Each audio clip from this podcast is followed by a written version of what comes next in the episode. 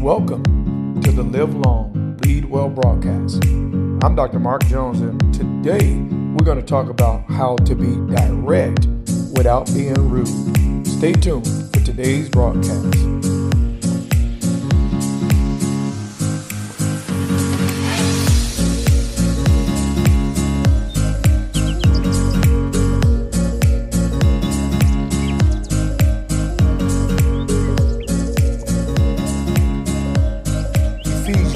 Chapter 4, verse 15. But speaking the truth in love, we will grow to become in every respect the mature body of Him who is the head, that is Christ. How to be direct without being rude. Welcome once again to the Live Long Lead Well broadcast. I'm Dr. Mark Jones, and today we're going to deal with it. What does it mean to confront issues? What does it mean to be direct without being rude? Well, we, we all at one time or another must deal with uncomfortable situations with others. And one of the things that I find is that many people have a hard time with confrontation because their definition of what it means to confront is skewed. So that today I hope to bring a proper definition to confrontation so that we will lean into it and continue to strengthen our relationships by the process. Now, confrontation means by definition to come face to face in its simplest form. And, and one of the things I hope to really press home today in our discussion is that you can be direct without being rude. I want you to write down these 10 keys to doing so. So here's number one allow yourself to redefine what it means to confront. I'm going to say it again. Allow yourself to redefine what it means to confront. Confrontation does not mean aggression, it doesn't mean abuse, it doesn't mean annoyance. It means simply to come face to face. Now, here's the second thing Remember that the goal of confrontation should be to resolve a matter, never to abuse another. I'm going to say it again. The goal of confrontation should be to resolve a matter, never to abuse another. Now, here's the third thing prepare yourself to speak directly to the issue at hand. You know, there's an adage that said the main thing is to keep the main thing the main thing. And that's why whenever you're going to confront an issue, make sure that you give your conversation a theme and endeavor to remain committed to that theme throughout the dialogue. Which brings me to number four don't allow for misdirection. You know, it's imperative whenever you're trying to resolve anything to remain on task.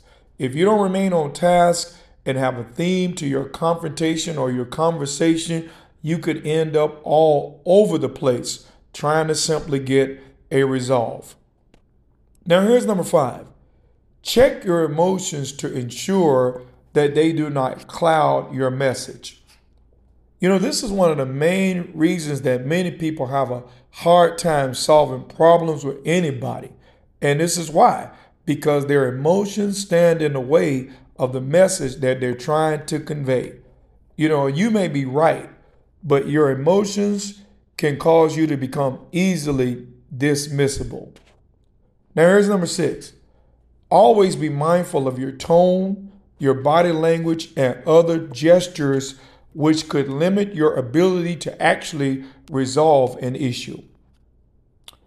Here's number seven endeavor to avoid name calling and other disrespectful forms of speech. You know, I see a lot of time when people are trying to resolve issues with other people, they reach an impasse because they speak something of the person that's derogatory or inflammatory. And because we get stuck on the name that was called or the assassination of a person's character, we never actually get to resolution. So make sure you avoid all name calling and other disrespectful forms of speech. Number eight, remember to ask God for wisdom on how to frame your words.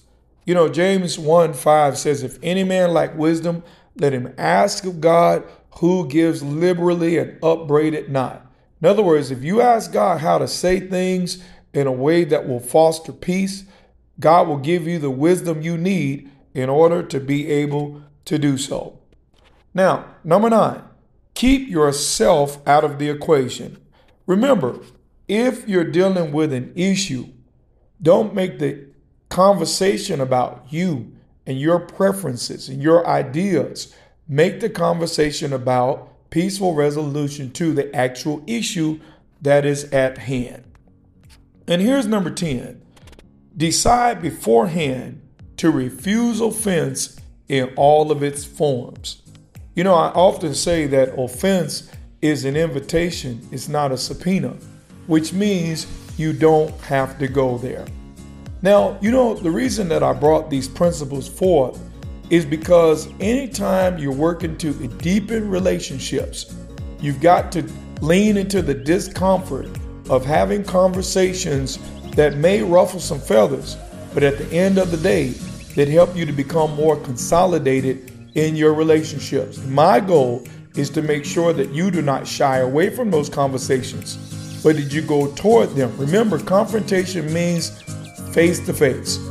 And don't talk about people behind their back, but talk to them to their face so that you can get understanding and hopefully deepen relationships so that you can create a more quality experience in your life. Now, listen, I know there's been a lot of information in a very short time, but I know you know someone right now who is avoiding confrontation with somebody, and I know that this message will be helpful to them.